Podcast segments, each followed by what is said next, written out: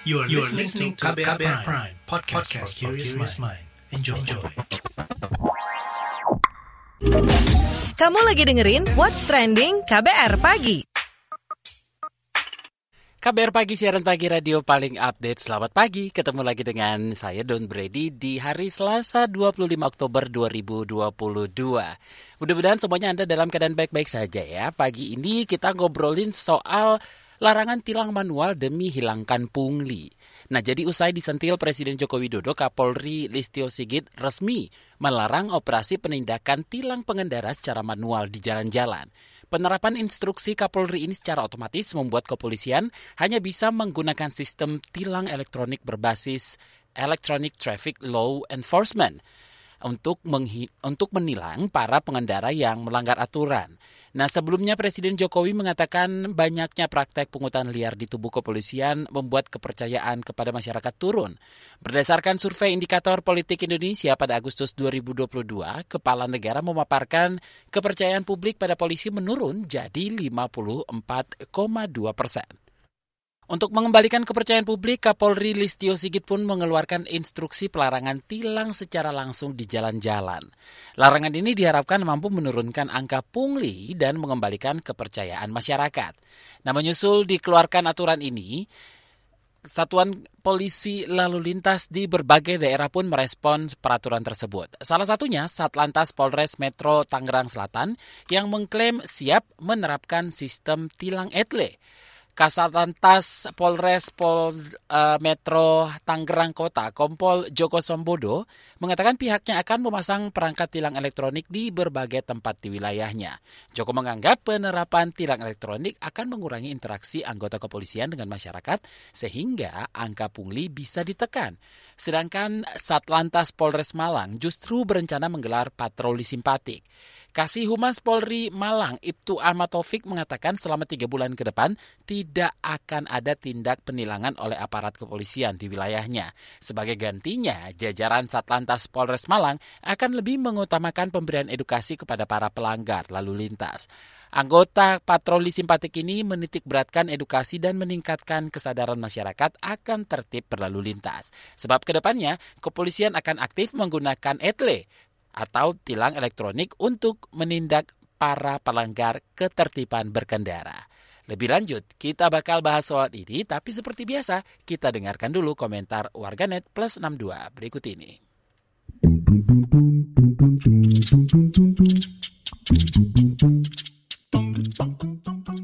Komentar at ConXX. Tilang manual resmi dilarang sesuai instruksi Kapolri dan akan digantikan bertahap seluruhnya menjadi tilang elektronik via sistem ITLE.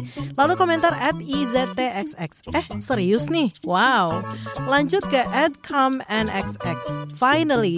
Ke komentar at RDartaXX. Halah, pasti ada celahnya kok. Lalu at SinjenXX. Ini berlaku buat jalan gede apa gimana? Masalahnya tetangga gue naik motor ke sawah aja yang jalan desa sepi nih, tiba-tiba dapat surat tilang, terus ke warung itu deket juga tiba-tiba ditilang. Kocaknya ke sawah bawa arit ditilang gara-gara bawa alat tajam, terus mau ngarit pakai apaan dong? Komentar at Jonathan XX, polisi dilarang tilang manual, norma dan implementasinya harus jelas nih, jangan beda kepala, beda ekor. At Adit XX, realisasi di lapangan bisa berubah 180 derajat. Dan terakhir at CNQXX, cuma dilarang, nggak ada kok hukuman kalau tetap ngelakuin tilang manual, coba gini, jika ada polisi melakukan tilang manual, akan dihukum copot jabatan.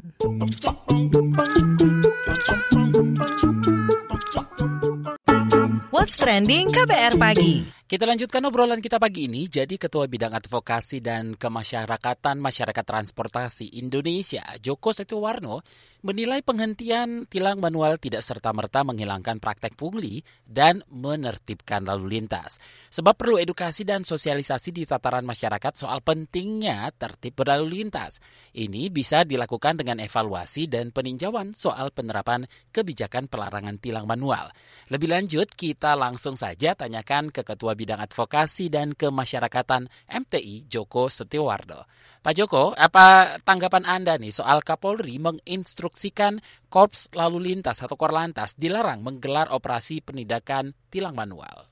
Ya memang kalau yang sepanjang jalan itu kan dulu kan kalau tilang itu bisa polisi kadang-kadang perorangan pun bisa ya, tapi dengan perkembangannya mereka tidak boleh sehingga harus ada izin, kemudian banyak orang lah di satu tempat gitu kan. Dan itu juga terkadang kalau saya perhatikan ya kurang efisien juga. Ada yang lolos, ada yang tertahan, dan masih ada juga beberapa oknum juga salam tempel umpamanya. Nah dengan cara seperti ini kan mengurangi, mengurangi tindakan-tindakan salam tempel atau jenis lah. Jadi mengurangi ulah dari oknum-oknum polisi yang nakal. Dan justru dengan cara seperti ini lebih efisien, tidak banyak mengeluarkan anggaran. Selain itu juga masyarakat yang pamannya dia dianggap melanggar, tidak serta-merta melanggar, dia diberi waktu juga untuk mengklarifikasi. Karena apa? Karena bisa jadi kendaraan yang katakanlah kendaraannya digunakan orang lain. Ya kan nggak ngerti yang menggunakan itu melanggar. Yang kena itu adalah yang plat nomornya yang memiliki kendaraan itu bisa dipinjam, bisa juga mungkin belum balik nama. Nah, oke, okay. dengan pelarangan tilang manual, dampaknya apa terhadap lalu lintas dan uh, ketertibannya?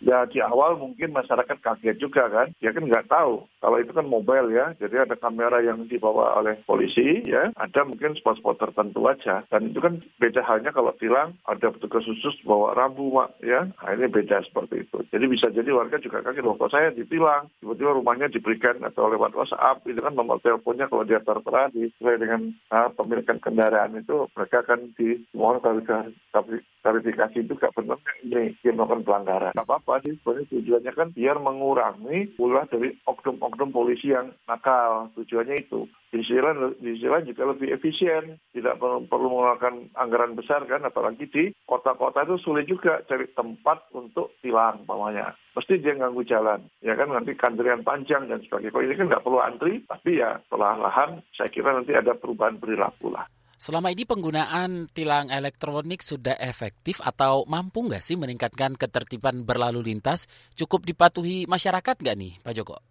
Ya, itu yang ini kan dia modelnya yang mobile. Kalau di Jakarta kan dia dipasang kamera yang yang statis itu kan, sinyal lewat ya akan kena. Tapi ini lebih mobile dan di daerah-daerah ya mereka sudah nyiapin itu. Ya efektif dan tidak itu proses ya, nggak seketika tiba-tiba oh langsung ada perubahan nggak. Tapi setidaknya ada upaya untuk melakukan perubahan itu. Nanti dilihat aja perkembangannya. Tentunya kan ada evaluasi, ada monitoring juga sejauh mana nanti efektivitas itu terjadi. Kalau enggak kan mungkin nanti akan dilakukan cara lain juga. Apa yang harus dilakukan namanya gitu. Bisa jadi kalau kendaraannya ternyata yang digunakan tidak sesuai dengan kepemilikannya. Oh, berarti ini kan harus segera orang kalau jual beli kendaraan harus segera ganti ganti nama gitu kan. Ini jangan menggunakan yang sudah lama sementara orangnya bisa masih ada atau tidak. Gitu. Bisa juga ini melihat apa kendaraan-kendaraannya setelah dimasukkan ternyata nggak terdaftar juga. Bisa jadi seperti itu. Ini sekalian mendaftar kendaraan-kendaraan yang katakanlah mungkin tidak terdata ya. Oke, sejauh ini ketertiban lalu lintas para pengendara di tanah air sendiri gimana sih Pak? Masih suka-suka mereka atau sudah tertib?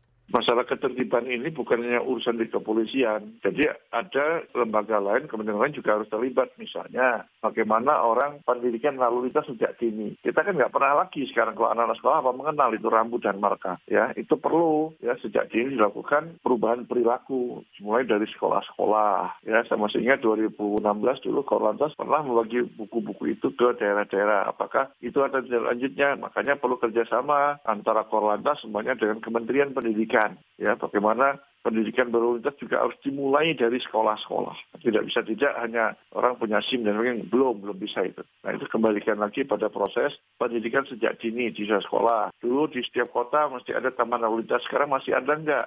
Mestinya setiap kota itu punya taman lalu lintas. Artinya ketika mengenalkan pada anak-anak, rambu, marka itu kan mengenalnya di mana. Selain dia bisa lihat, dia juga dikenalkan di suatu taman, namanya disebut taman lalu lintas. Nah, setahu saya taman lalu lintas tinggal yang milik Pemda ada di Bandung. Ada beberapa daerah bangun tapi tidak begitu banyak. Ini harus dihidupkan kembali sehingga dapat memperkenalkan dan bagaimana berlalu lintas dengan benar sejak usia dini. Baik, terima kasih Ketua Bidang Advokasi dan Kemasyarakatan Masyarakat Transportasi Indonesia atau MTI, Joko Setiawarno. What's Trending KBR Pagi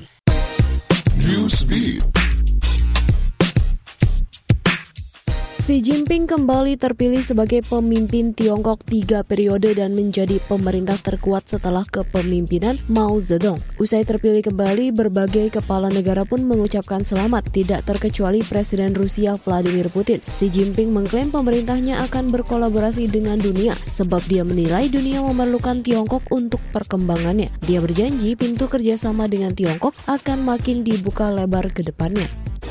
Arab Saudi menjatuhkan vonis 12 tahun penjara terhadap Imam Abdullah Basfar. Vonis itu kemudian memunculkan berbagai kecaman. Organisasi hak asasi manusia Arab Saudi, Prisoners of Conscience, menyampaikan vonis ini dijatuhkan tanpa penjelasan yang jelas. Beberapa pihak menilai ia ditangkap karena memimpin sholat di Hagia Sophia saat hubungan Turki-Saudi memburuk. Melansir Middle East Monitor, para aktivis HAM juga menuduh pemerintah kerap menangkap imam, akademisi, dan tokoh agama yang diklaim untuk mengatasi ekstremisme. Mereka menilai Muhammad bin Salman, MBS mencoba menekan posisi dan membungkam para pengkritik kebijakan yang dibuatnya. Setelah kepemimpinan MBS, aktivis HAM Arab Saudi dikabarkan terus menyoroti aspek kebebasan berekspresi yang dianggap semakin terkikis. Black Adams menguasai box office di Amerika Serikat pada pekan perdana penayangannya. Film yang dimainkan Dwayne Douglas Johnson ini mendapatkan keuntungan 26,8 juta dolar dari penayangan di sekitar 4.400-an bioskop. Namun film ini mendapatkan beragam komentar mulai dari pujian hingga kritikan. Kritikus film dari AV Club Phil Pirero menilai film ini gagal menggambarkan dunia Ted Adam dan sosok kandak secara profesional sebab film ini tidak meninggalkan emosi yang mendalam kepada para penontonnya. Namun, ada juga kritikus yang mengapresiasi Black Adams karena berani menyoroti situasi politik di Timur Tengah.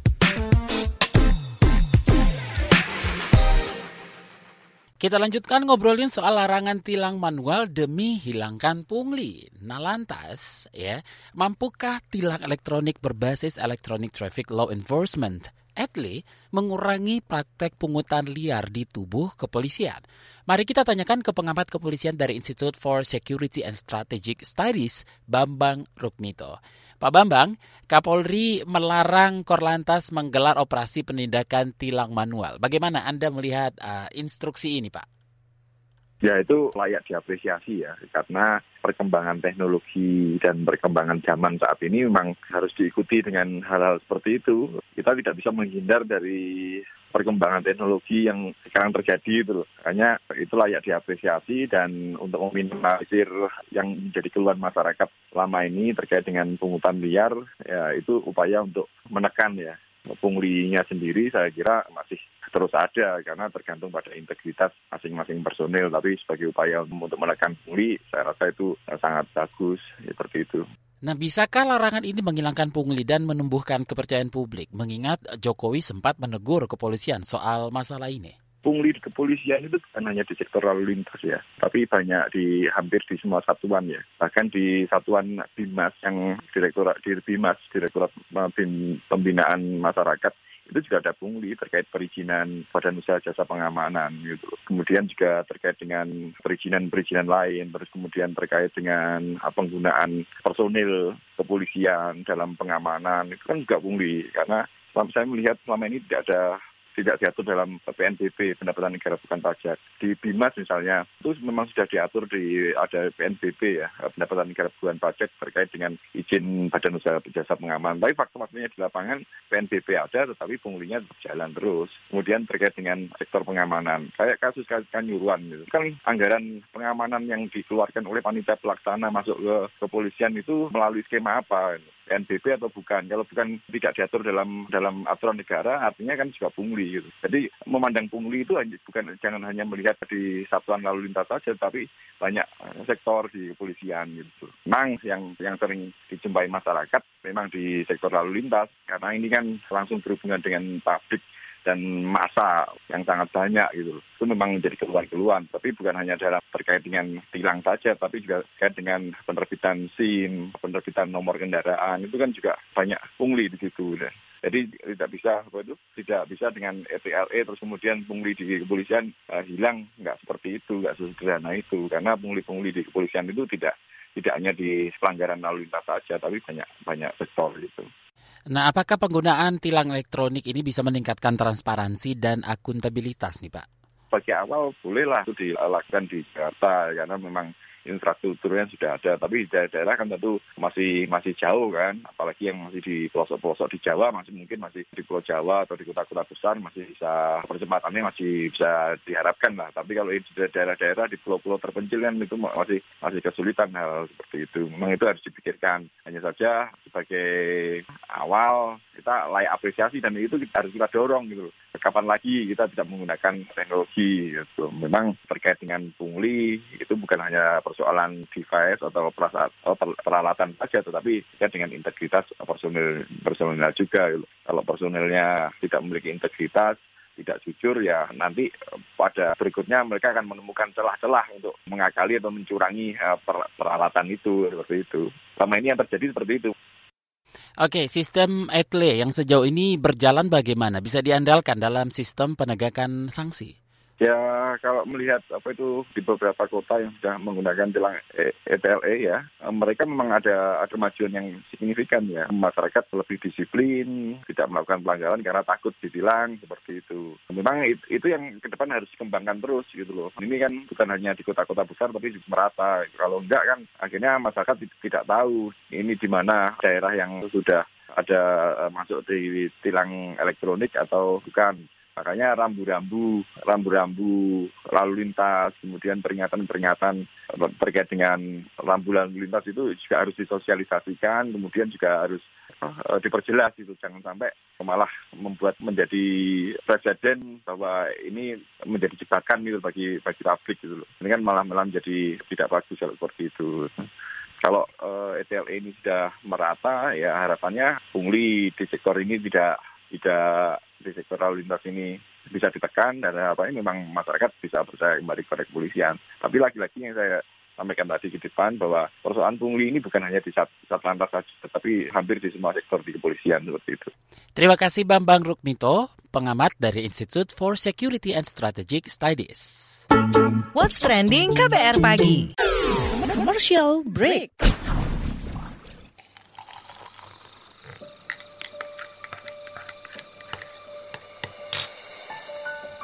Hai, kamu apa kabar? Masih suka menikmati senja dan kopi? Aku masih ingat kebiasaan kita. Sehabis pulang kerja, selalu mencari tempat untuk sekedar ngobrol dan ngopi. Tapi kadang kita kehabisan bahan obrolan. Aku masih melakukan hal yang sama sampai sekarang tanpa harus takut habis bahan buat ngobrol karena aku selalu mendengarkan KBR sore dari Senin sampai Jumat jam 4 sore. Ah, aku rindu. KBR Inspiratif Terpercaya.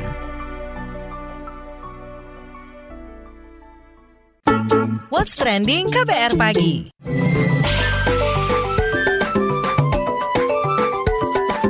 WhatsApp Indonesia. WhatsApp Indonesia dimulai dari Jakarta.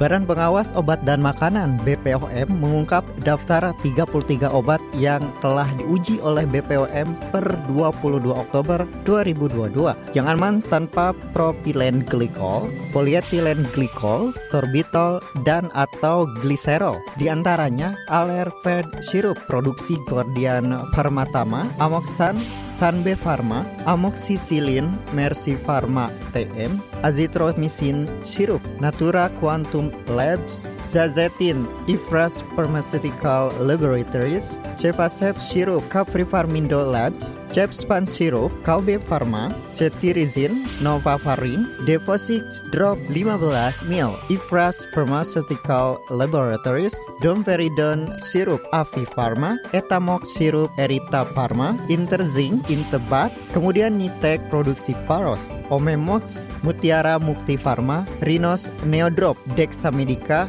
Festein, Erdostein, Kalbi, Yosimox, Infras Pharmaceutical Laboratories, Zinc Syrup Pharma, Zinc Pro Syrup Hexparm Jaya, Zibramax, Guardian Permatama, lalu Renalite Produksi Pratapa Nirmala, kemudian Amoxicillin, dan Erythromycin. Masih dari Jakarta, Sekjen Kementerian Komunikasi dan Informatika Kemenkominfo, Mira Taiba mengatakan bahwa Indonesia berada di urutan pertama dengan serangan ransomware terbanyak di negara ASEAN sepanjang tahun 2021 yaitu 1,3 juta dari keseluruhan sekitar 2,7 juta kasus.